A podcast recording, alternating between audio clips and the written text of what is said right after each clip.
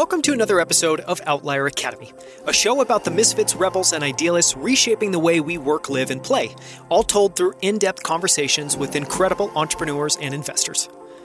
I'm Daniel Scrivner, and on the show today, I'm thrilled to share my conversation with Vivek Sodera, co founder of Superhuman, the fastest email client in the world. Earlier this year, Superhuman raised their Series C, which valued the company at 825 million. Their mission is to help the world's busiest people, including doctors, lawyers, and executives, get time back by spending less time checking and answering email.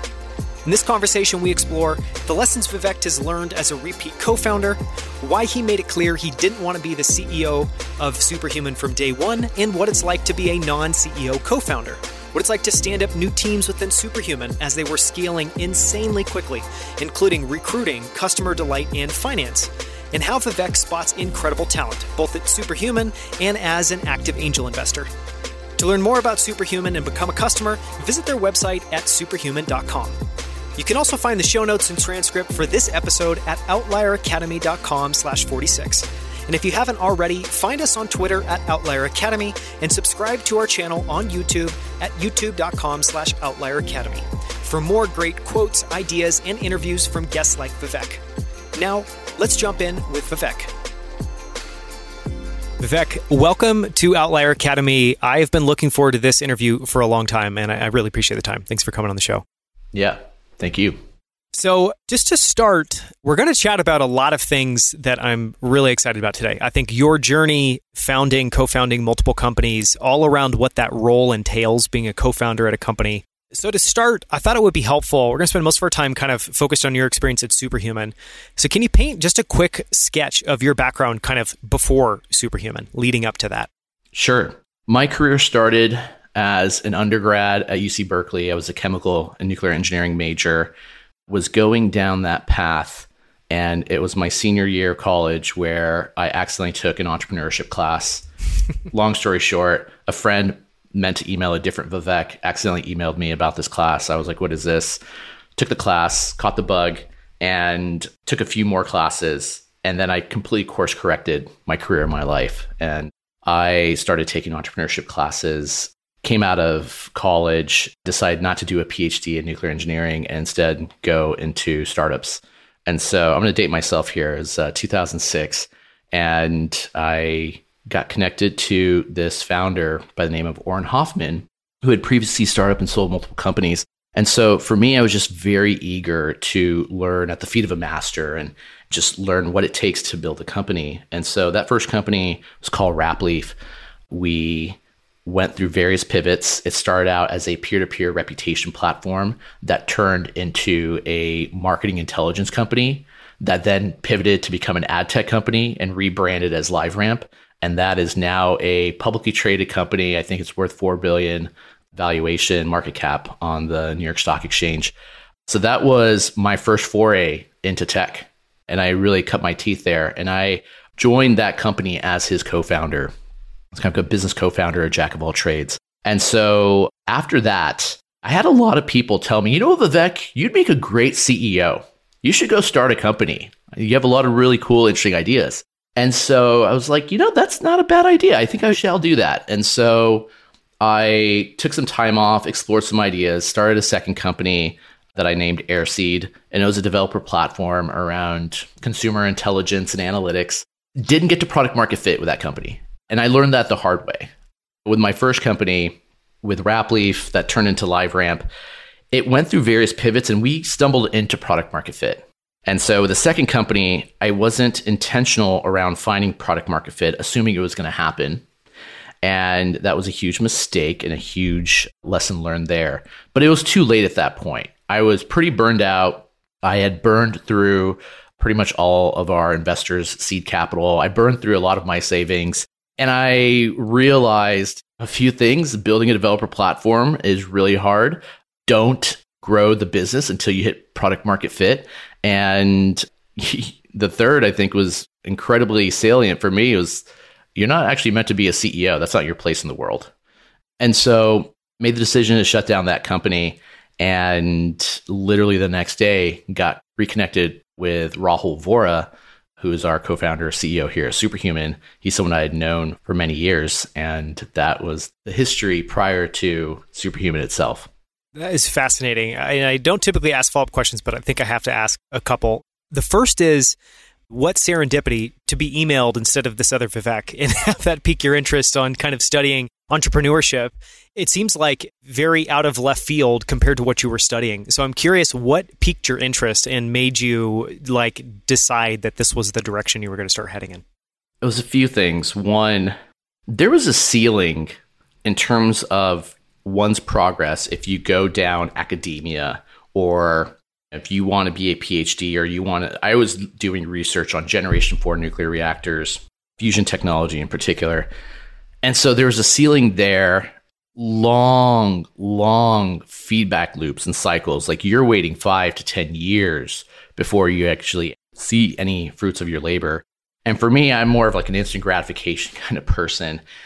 I've also, ever since I could remember, I've had this I don't know, this like entrepreneurial business acumen, you know, like the lemonade stands, kind of coming up with these like business ideas growing up. And I was never able to fully explore those. And it wasn't until I took this class, and this first class was an entrepreneurship lecture series. So I just sat in the audience and I'm listening to these entrepreneurs, these founders who have been successful come in. And I've been fortunate enough to actually come back to that same exact class. It's like auditorium of a couple hundred people and speak about my experience to kind of close the loop there. But for me, it was really just an eye opening like, wow, okay, this is an alternate path than what I had been going down through high school, through college, that I can actually have much more of an impact on the world than what I'm currently doing through my academic endeavors. That makes sense. And on the second point, would be particularly that kind of moment in time in your story where you go, you decide, yes, I'm going to try my hand at being the CEO. You kind of come out of that. And in your words, you maybe come to terms with the fact or just get comfortable with the fact that, like, that's not your role. That's not where that's meant to be.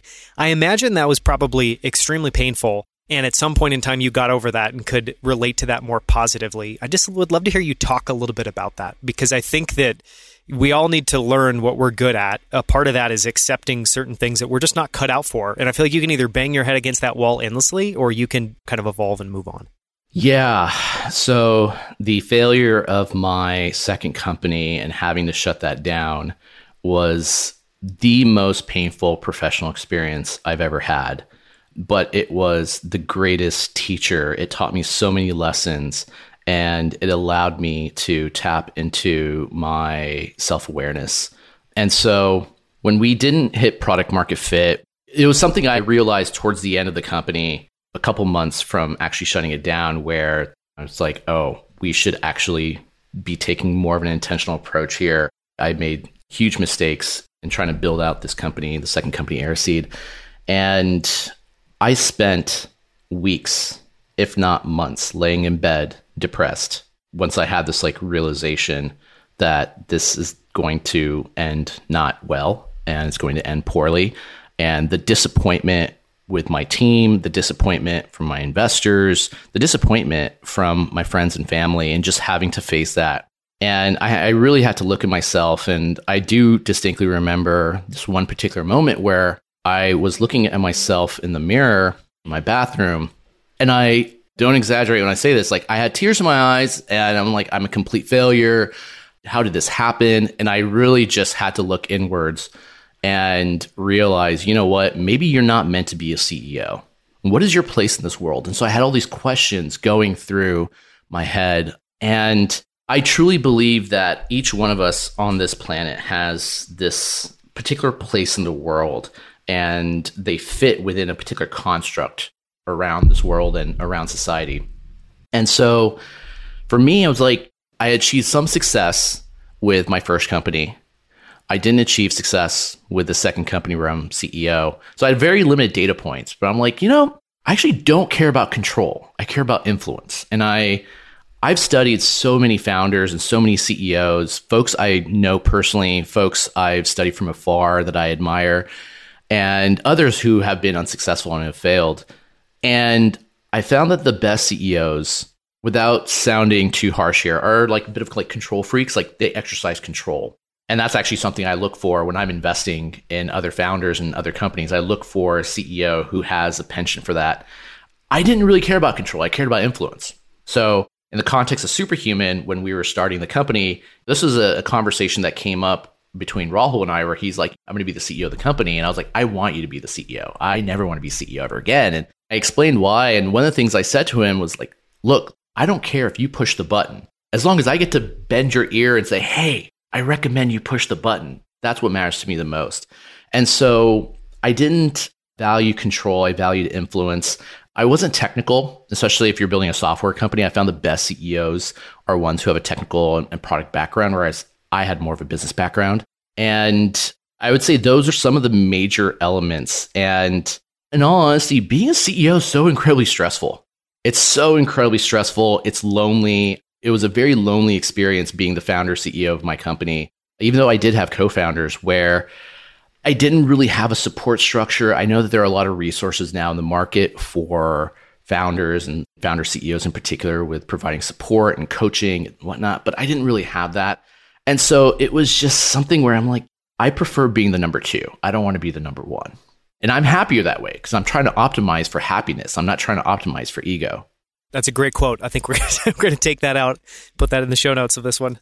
I'd love to explore transition a little bit and kind of dive deeper into Superhuman. And to start, I imagine almost everyone on this podcast has heard of Superhuman. the vast majority, a vast percentage, are going to be Superhuman users. But for those that aren't familiar, can you maybe just kind of give us the quick sales pitch, kind of get people from zero to one on what Superhuman is? Yeah, Superhuman is we're building the fastest email experience in the world. There are a billion professionals that spend at least three or four hours a day in their inbox, not just folks in tech, but we're talking like teachers and doctors and architects, you name it. Lawyers. Exactly. And we give them time back. We give them mastery at their fingertips. Superhuman is rooted in speed. We obsess about speed, everything from using the product to the user experience to performance to how you do email. And so we see that because of that, we're saving the average superhuman user about 30 minutes to an hour a day versus what they were doing before. Yeah, and I can attest to that. I think at this point I've used it for three years. I've introduced it to a lot of other people, and it's indispensable. I mean, as soon as you kind of like learn how to use it and are able to use the features. I mean, I'm kind of I use it almost comically in that I've got six different inboxes going in between and kind of triaging throughout the day. So I would highly recommend it for anyone that hasn't checked it out. I want to go back to that email you got from Rahul, and that timing seems spooky in that you shut down that company and then you get this email. Maybe talk a little bit about what was in that email, what you were thinking in the moment, and then we can start to walk through a little bit of kind of the founding origin story of Superhuman. Yeah, so it actually wasn't an email. I went to an event and it was at Sonoma Speedway, and it was an event for founders and investors. And so, again, the night prior, I'd made the decision okay, I think I need to shut this company down. I'd already pre registered for this event. So I went to this event anyways. And Rahul pulls up. Uh, you know, I haven't seen Rahul in years. He and I had known each other professionally from his first company, Rapportive, which my company at the time was helping to power some of the APIs for Rapportive. And so we had built initially a professional relationship that then turned into a friendship. When he sold Rapportive to LinkedIn, he was in a bit of a black hole at LinkedIn, and I was in a bit of a black hole with my own company. So we lost touch for a couple years. But I saw him at this event, and we rekindled our friendship. And yeah, I remember giving him like a big bear hug, and we were just hanging out. And we didn't skip a beat. And so it was the next day where we decided, you know, we should grab drinks. We should hang out more properly. And drinks led to us hanging out over the next two weeks. And we were pretty much spending every evening or every other evening just catching up on life, talking about relationships. But then we also started talking about our own prior professional experiences and what happened with LinkedIn, what happened with Rapportive, what happened with my company, etc. And yeah, and then he just started pitching me this idea for Superhuman. And so, if you don't mind, I love telling the story. Yeah, please do. Yeah, I remember asking him, so what are you thinking now? You've taken about a year off. You've kind of had time to recharge and think about the next thing. And he's like, you know, I'm, thinking about rebuilding email. And I was like, that's kind of insane. So you want to go up against Google and Microsoft? And it's like, yeah. I'm like, okay, I'd love to hear more. And so I remember asking him, Do you have a name for a company picked out? And he's like, Yeah, superhuman. So I was drinking a scotch at the time, and I remember almost spitting out my drink, like doing a spit take, and just like, Wait, what? And he's like, Superhuman. I'm like, You're kidding, right? And he's like, No. I'm like, incredibly intrigued. And so it's like, okay, I definitely have to hear more. He pitched me on this idea. He pulled out his laptop. He was showing me all this research he had done. He was showing me like billion plus professionals and all these studies and all this data around email consumption and usage and how much time folks were spending there. He then started showing me these high level wireframes for what he was thinking about. And so I was incredibly intrigued. I, I think, like most folks, wasn't thinking about fixing email but I was, my heart is drawn towards the productivity space. And Superhuman wasn't just something that was going to rebuild email, it was meant to be much bigger in the scope of productivity. And so, what Rahul said to me during one of our conversations fundamentally shifted my thinking. He was like, You know, Vivek, it's unlikely that folks like you and I are going to find solutions to famine or war. It's unlikely that Vivek and Rahul are going to find a cure for cancer or AIDS or take mankind to Mars. But what we can do is create tools for people that are tools for that cancer researcher, that high school teacher, whoever it is, the next Elon Musk, help them move 10x faster, be 10x more productive, be 10x more brilliant. That is our contribution to society. That's how we're going to level up mankind is by augmenting people's natural capabilities with the software and tools that we create, give them superpowers and make them superhuman. And that's where the name of the company came from he was so serious about the brand and about the mission. I, he had already spent over six figures getting the domain superhuman.com. And I was like, wow, okay, you absolutely are serious about this. And so over the following few weeks after that, we started courting each other. We hadn't worked with each other side by side professionally, even though we were more business development partners with our prior company. So he was like, you know, I'd love to talk to some professional references. And I was like, I'd love to talk to some of your professional references. And so I gave him, I think like 15 or 20 references. He gave me a similar amount. I talked to all of these folks. He talked to my references and came back. And at the time, he wasn't looking to bring on a non technical co founder. In his mind, he was thinking it was going to be him and our current CTO, Conrad. And so once he and I started going down this rabbit hole of talking about superhuman, I think his eyes started to really open up and he started to realize that, okay, there's a lot that goes with company building that's not just writing code and producing product. And that's where I came in and I was like, look, this is absolutely where I can lend my expertise and exercise my zone of genius here as we go from zero to one. And I want to talk about some of those functions within the company that you've taken from zero to one. And, you know, something that I brought up when we were chatting, kind of preparing for this is, and we'll link to it in the show notes. And I encourage anyone listening to follow you. Vivek's on Twitter at V Sodera, S O D E R A, the Twitter handle. And he put out a thread on August 11th, which I thought was really profound because it was basically one kind of just being super open with the fact that he's a co founder, but he's not a CEO and he's not a CTO. And that's something I think is not talked about enough. Is anyone that invests in companies see a lot of companies with multiple multiple co-founders, and I don't feel like you've heard many of those stories come out. But then you listed the functions in the company you've taken from zero to one, including finance, recruiting, customer delight. I know you recently just did some security work on an incredibly fun new security project. So talk about, I guess, starting at the highest level. How does that relationship work? Do you and Rahul map out what the next priority is, and then what does it look like for you to jump in and really take something from zero to one?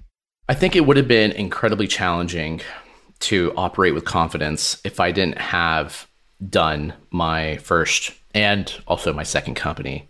The first company gave me a lens, Rapleaf LiveRamp gave me a lens in terms of what it takes to take a company from zero to one, zero to two, et cetera.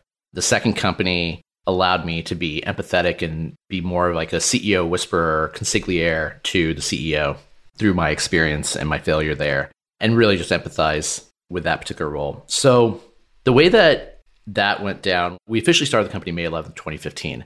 And that week, we were working out of a co working space called Galvanize, only for a week until we found a work live loft that we eventually settled into. And so that week, we started writing code. This was being done by Conrad as well as Rahul. Rahul was doing a lot of the design work as well. And then I started to take care of a lot of the other elements pre product market fit. And these elements included like helping with some of the incorporation aspects to we were starting to hire like one or two engineers. I took on the recruiting. I've been fortunate to have years of recruiting experience, have interviewed 3,000 plus engineers in my career, had the playbooks in mind. And so the biggest challenges that startups encounter for the most part, the three I would say are finding product market fit, finding the right people, and then fundraising. We had a strong product and technical team with Rahul and Conrad and our first engineer, Pavesh. And Rahul is just a master fundraiser. But the hiring piece was something that they didn't have as a toolkit, as part of their toolkit. And so I took that on initially and I wore a lot of different hats. It wasn't a, I was just focused on recruiting. It was, okay, I'm going to do recruiting, plus I'm going to take care of all of these operational aspects with the company, like setting up payroll, for example, setting up HR, setting up all of that. And yeah, so from a recruiting standpoint, scale the team to about 25 people or so until we brought on our now head of people, Kristen Hayward. And her claim to fame was she scaled Zenefits, she scaled Flexport. But prior to that, I was the one who was doing the sourcing, the interviewing, the final interviews, etc. And so I think it's important to let folks who have a zone of genius operate in that zone. And for Conrad, it's writing code. For Rahul, it's product design, marketing. And so for me, I took everything off of their plate as much as possible to kind of let them focus there.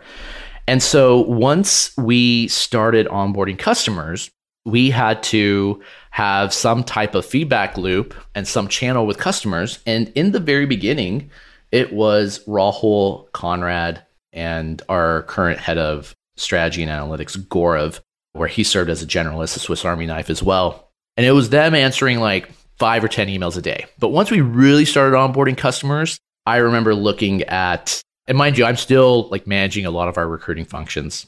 I remember looking at how Rahul was keeping track of customer issues, and he had a Google Sheet. I think it was a Google Sheet or an Excel spreadsheet. And I was like, wow, this is jank. Like, this is not going to scale. And I was like, how do you know how many people are requesting calendaring, for example? And you do a control F search. I'm like, well, let me type scheduling. Okay, so you missed those people who mentioned scheduling, which is kind of in the same vein of calendaring. And so that's where I then built out our CRM, so to speak, an Airtable, set up Zapier connections, etc. And then I retroactively, I remember I spent an entire week and I pulled some all nighters to retroactively tag about 10,000 pieces of customer feedback to issues and feature requests and whatnot. We surprisingly still use this instance. I was hoping we'd wean off of it by now, but yeah, we have, I don't know, however many tens of thousands of customers and I don't know, however many pieces of feedback, but it's still going strong. And so while I was running a lot of our recruiting functions, I was answering customer emails. And I think at one point it scaled to about 100 emails a day. So I'm like, just like trying to go super fast. And we had a goal of getting back to customers within five minutes. So it's like we would get an email and I would try to respond in five minutes. And so it's constant context switching, which is incredibly painful for someone who has ADHD. And so I'd been diagnosed with ADHD. This was actually during the period of just depression, a few months of depression was shutting down my company. And I saw a psychiatrist about this. And they're like, You've been diagnosed with ADHD. Here's some meds if you'd like to take some. And so it's incredibly painful to do this constant context switching, but it's what the company needed. And then we eventually brought on our first customer delight specialist. And then I started to hand the reins over to that person. And now we have an entire organization, an entire team around what we call customer delight. Other organizations call customer support. And now it's we're managing our finances. I'm driving a lot of that until we bring on a director of finance. I had to take care of superhuman SOC 2 compliance, which we're still in the middle of. Yeah, it feels like you jump into areas, try your best, even when it's not the perfect setup, get the work done, which is incredibly important. And I think for anyone that hasn't been in the operating seat at a quickly scaling company, there's just a mind boggling amount of very manual work where there's no leverage to be found. All you can throw it at is brute force it with hours. Absolutely. Yeah. And I do want to touch upon that for a bit. Yeah, please. Doing a startup, I think there's a romanticized notion of starting a company and being a founder. And it is a lot of work. It's less inspiration and more perspiration. It requires a certain work ethic. Being the non CEO, non CTO co founder is oftentimes a thankless job. And even if I wasn't a co founder and just I was an early stage employee or a later stage employee, just exercising this fiduciary duty and looking out in the best interest of the company over your own needs. And so I'm constantly in service of the company and put aside my own wants and needs in order to like help the company scale. I'd love to, yeah, kind of continue that line of thought, bubble up the conversation a little bit to go a little bit higher level and kind of ask the question and maybe reframing it a little bit. Like if you were sitting down with someone that was like, I really like the path that you've gone on. I'm a, I want to be a co-founder. I don't think I'm the CEO or the CTO. What advice would you give them in terms of how to kind of set their expectations correctly, but also how to just set them up for success? All right. So I'm going to rapid fire make some recommendations. One, get a therapist, get a coach. a therapist helps you deal with your past issues. A coach helps you work towards the future. And so when you're starting a company, you're a founder, the company is an extension of you. And so if you have baggage and issues that you haven't dealt with, it's going to come up and it's going to manifest in dysfunctional ways in your company. And so for me, for example, I had someone who was an NLP coach who actually employed some therapist esque techniques. And he was like, you know, Vivek, it seems like you're kind of doing this company to prove to your dad that you can do this. And it was within the first session, within 20 minutes of talking to this person. And I was just like, you're totally right. I shouldn't be doing this to prove to my dad my worth. I should be doing this for myself. And it really just kind of like lifted this weight off my shoulders. And so I highly recommend getting a therapist, getting a coach. Also, by the way, working with a therapist helps you kind of better understand your own emotions, your feelings, and how to communicate. And so I take a lot of my learnings through therapy and I apply it in my professional relationships. So that's been a huge, huge value add. Start to identify advisors and mentors. I've done this more from a piecemeal, non intentional point of view. But I think I, if I could have done it over again, I would have been very intentional and just like surrounded myself and have a periodic cadence of kind of having these folks provide level of mentorship and advice. Learn to write code. If I could go back, I would push myself to be more technical. When I started my second company, I did a four day sprint.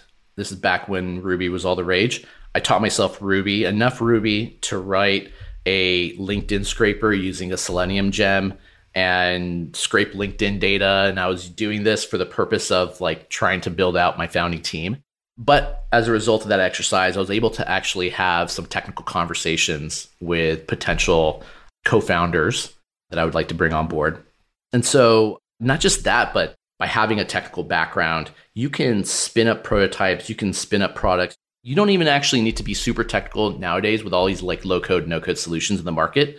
But I think it definitely makes you that much more valuable if you have the ability to write JavaScript or write some code. You talked about something that was pretty interesting because I've had a similar experience of even if you spend a little bit of time leading a company, founding a company, and then ultimately decide that you just don't feel like you enjoy that position, kind of leading a company. But there's something that it gives, which is a tremendous amount of empathy that if you're going to be a co-founder to a CEO or work closely with the CEO is enormously helpful. And it feels like even your advice there of learning to code is like partly just so you can speak in that and so you're more fluent in it. But I'm guessing part of it too is maybe empathy. But talk a little bit about just your experience being able to relate as a co-founder to a CEO and what they're going through. And if there's any advice there, kind of any general advice to share. Yeah. The CEO role is the absolute hardest role. It is one that should be appropriately compensated. So whenever I see there's a founding team and let's say there's two founders and they each give themselves a 50-50 split from an equity standpoint, I'll actually advise them, no, actually it should be 55-45. the CEO incurs the most risk and compensation like equity. I have a definition. Equity is a form of compensation that's a function of risk, and the CEO incurs the absolute most risk. They're the face of the company, they take the heat. At the end of the day, everything's their fault. That's the job. Yep. Right? Like if there's a problem with a particular part of the organization, it's because the CEO didn't set up the leader of that organization. It might be a VP, it might be a manager, it might be a head of. Didn't set up that person for success. You can do a root cause analysis, and every problem in the company is the CEO's problem. It's the CEO's fault. They did something not right. Maybe they didn't make the right hire. They didn't set this person up for success. They didn't provide the right North Star, set the appropriate expectations, et cetera, et cetera. And so as a result, the CEO takes on so much burden, so much stress. I've actually seen my CEO friends within a matter of two or three years go from a full, like, whatever their hair color is, to like all of a sudden they have a lot of gray hairs. It's that stressful. And so at the same time, it's also incredibly lonely, as I had mentioned earlier. And so in my conversations with Rahul, especially during the early days, I would poke and I would prod and I would try to get a sense of how he's feeling. Because I understood from my prior experience how lonely it was, and I would get him to open up about it. And I would be a support structure for him and let him know, like, hey, look, this is going to get better. Like, I'm here to support you. Like, you tell me what you need. I'm happy to help out here. And I remember even in the early days, this was a probably, I want to say three years ago, where I had pushed Rahul to work with an executive coach. And it wasn't a top priority for him because he was kind of thinking about all the different fires that he was dealing with the company. But I realized that the potential of the company was really limited by Rahul's potential. And so I needed to push him to be better and to level up. And as a result, the company would have a higher ceiling and would be inevitably leveled up as well. And so I did a lot of the legwork in finding various coaches, different styles, and I interviewed them. I took notes and I like handed it to him on a silver platter. I'm like, here you go. Pick which coach you want to work with. And he eventually worked with, I think, two of the three coaches over the following couple years. So having that look, I can empathize to like a degree of what you're going through. I obviously can't empathize. Like right now, Superhuman's a 100 plus person company. I cannot fathom the level of stress and the things that Rahul has to deal with at the scale that we're at. We had just raised a Series C from IVP. Company's valued at X amount. We have a lot more eyes on us now. And so there's a lot more pressure to keep this thing growing and scaling. And that then turns into a lot of kind of stress on someone like Rahul. And so, but during the early days, it was definitely like, hey, I kind of can get what you're going through.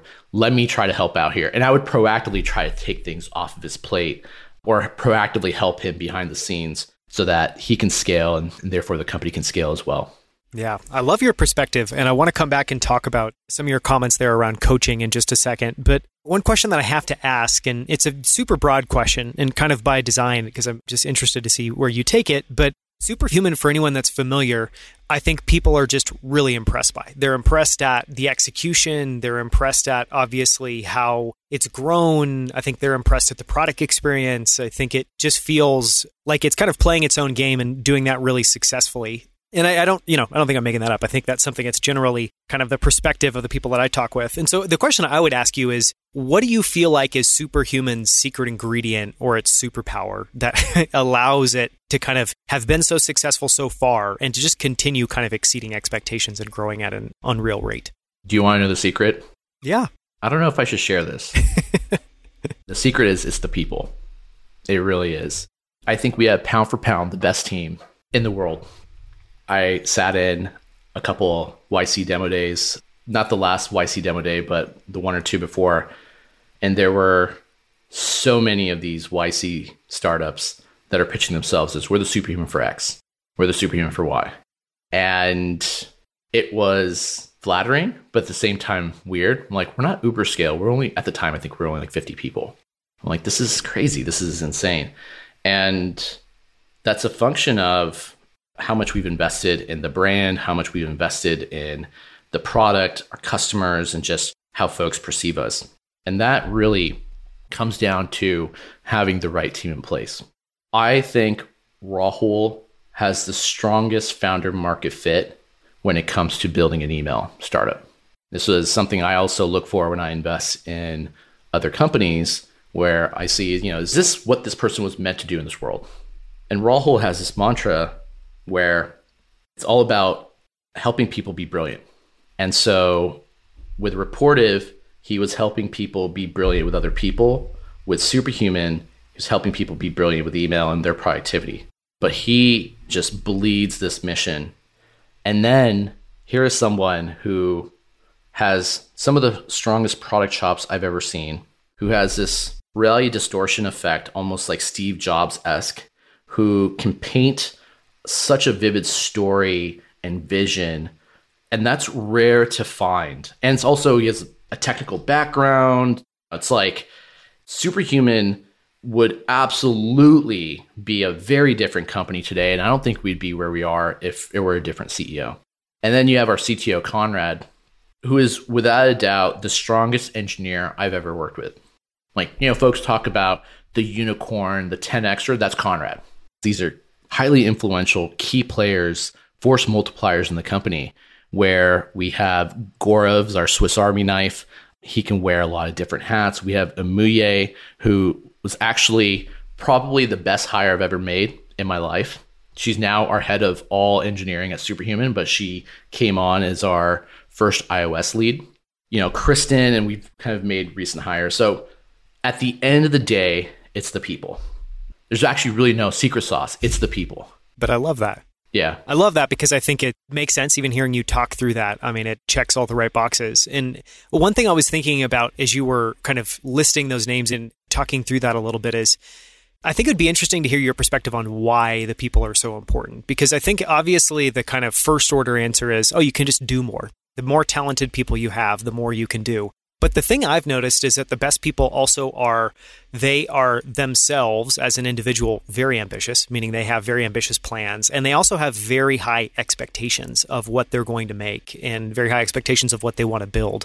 And it seems like those are as important, if not more important, than just being able to do the work. Any thoughts, perspective there? Yeah.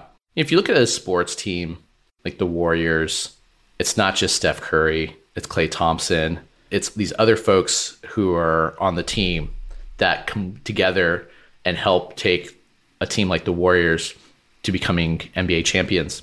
So, yeah, it is the ambition. It's important to find folks who have core values alignment because if you don't align on values, like their values as well as the company's values, then you're going to have not the synchronicity and kind of like being able to move effectively forward, you're going to have friction and tension.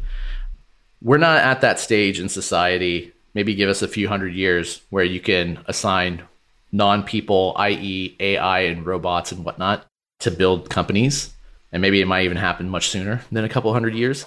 But at the end of the day, it is the people, and you do have different perspectives, different life experiences. And this is why I think diversity is not just the right thing to do from like a hiring standpoint, investing in diversity, but it's just fundamentally good business to have people with diverse backgrounds. It really shows when you have this wider range from a perspective standpoint, from a problem solving standpoint, from finding a solution standpoint. So, yeah, I would say those all play key parts and are components around why I think people are the primary driver. Yeah, on that diversity note, I think the way that I always kind of contextualize that and thought about that is the more diverse team that you've built, you're just increasing the sample size, meaning you're increasing the perspectives that people are going to bring to the problem or the solution or the discussion, which is really, really important. We've covered a ton of really interesting things. Like looking at my page here, there's so many questions I had written down that you naturally covered. So I think it would be great to maybe end on a couple of notes and touch on some things that we've talked about before. And one was this came up, and it was a quote I wrote down when we were initially planning out what we discuss. And you just wrote down this notion, and you gave me this quote that failure is a rite of passage, especially for entrepreneurs. And I would love it if you could just take it from there and expand on that idea for a little bit, because I think it's important. It relates to your story, and I think you'd have an interesting perspective. Yeah. Failure is life's greatest teacher. You learn so much about yourself, what you're capable of, what you're not capable of in such a condensed amount of time through this experience of failure. It just like it hits you like a truck. But once you wake up from the disorientation and you can evaluate and you get over the initial emotional dysregulation or the emotional shock from the failure, you learn so much. And as long as you have a particular growth mindset, failure can absolutely be a great teacher. And so for me, I had mentioned this with my second company where it was a slow failure on my part. But once the realization hit me that, hey, we failed in this endeavor, it did hit me like a truck. And it was because I've always held this hope of like, maybe, maybe we'll figure out, maybe we'll get there, maybe we'll get there. And it's like, okay, at a certain point, it's like, I'm compromising my health, I'm compromising all these aspects of my life. And I actually have to be realistic here. I don't think we're going to get there. And so, yeah, it's something that I think like I wouldn't be where I'm at today with Superhuman if I didn't go through that failure. If I didn't develop that empathy for being a CEO, if I didn't develop that chip on my shoulder of finding product market fit. Because that played into Superhuman where we were talking about okay, we need to figure out getting to product market fit and I shared stories of my experience and how painful it was that I wasn't intentional about it. And I never wanted to experience that ever again. And I didn't want our team to experience that, what I had gone through.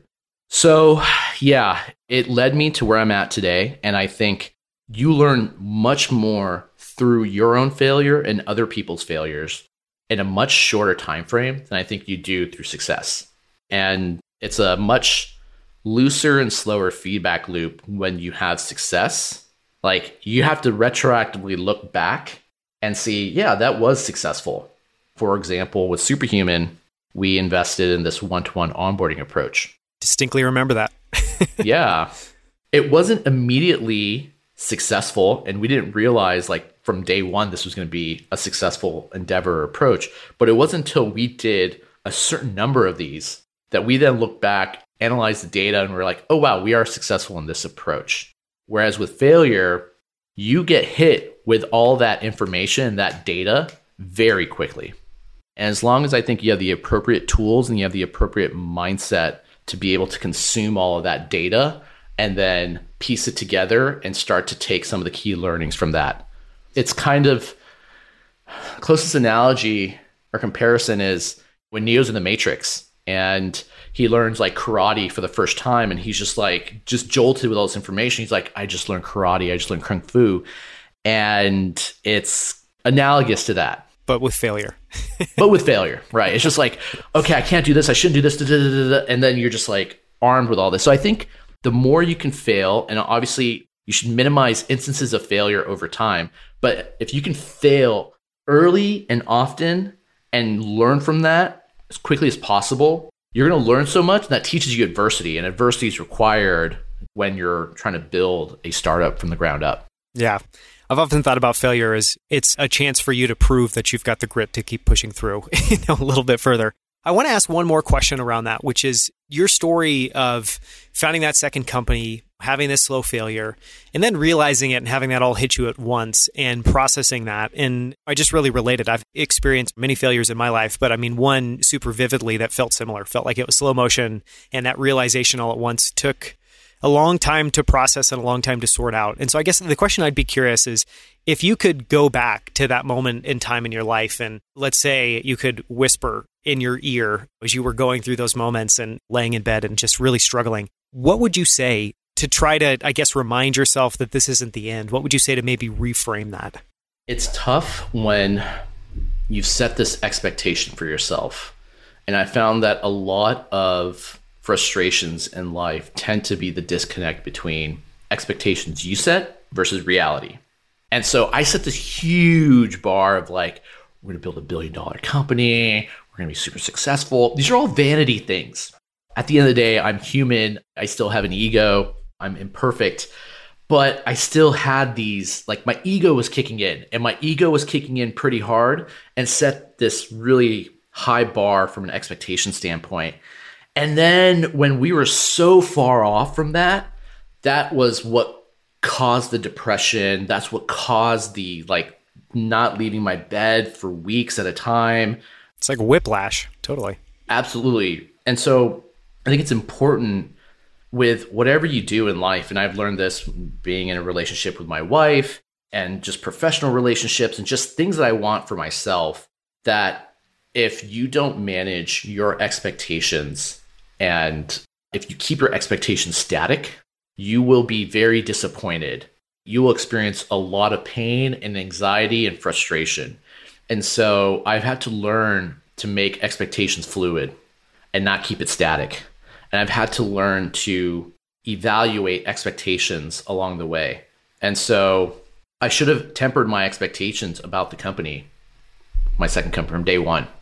And so it was a very humbling experience to experience that failure, but it kind of put me in a more appropriate mindset to go into superhuman, where I didn't have these crazy expectations. I wasn't like, we're going to do this, we're going to do that. I did have ambition, so I think it's important to discern the difference between expectations and ambition. I was like, I would like for us to get there. That would be great, but I'm not expecting us to get there. And we'll just kind of see where this takes us. So that's what I would kind of whisper to myself, especially during the early days and through the painful experience of shutting down the company, just constantly remind myself to evaluate my expectations and maybe refactor or recalibrate expectations. And it might be hard coded a weekly thing, a monthly thing, whatever it may be, but just making that an intentional exercise.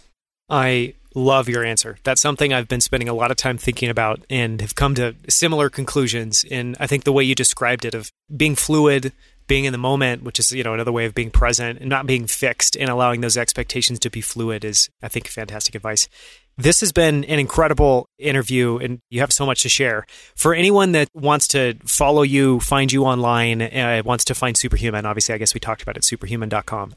but where can people find, follow you? Yeah, yeah. I'm on Twitter at VSODERA. Feel free to DM me. My DMs are open. My email is vivek at superhuman.com. We can expect a five minute response? no, unfortunately not. Not these days. I am nowhere near inbox zero. I know that we get a lot of our customers to inbox zero, but I'm still a bit a ways from there. But feel free to reach out to me there, and I'm happy to follow up and be helpful any way I can. Thank you so much, Vivek. Yeah, thank you. Thank you so much for listening. You can find the show notes and transcript for this episode at outlieracademy.com slash 46, including links to everything we discussed, as well as a collection of five books, articles, and videos you can explore to learn more about being a co-founder. For more from Vivek, listen to the short bonus interview that follows this one, where I dive into everything from Vivek's habits to the tools he loves, his favorite books, and more, all in less than 20 minutes. If you enjoyed this episode, please share it with a friend or leave a short review on Apple Podcasts to help others find the show. And finally, visit OutlierAcademy.com to explore more incredible interviews with guests like Scott Belsky, Kevin Kelly, and the founders of companies like Titan, Rally, and Primal Kitchen.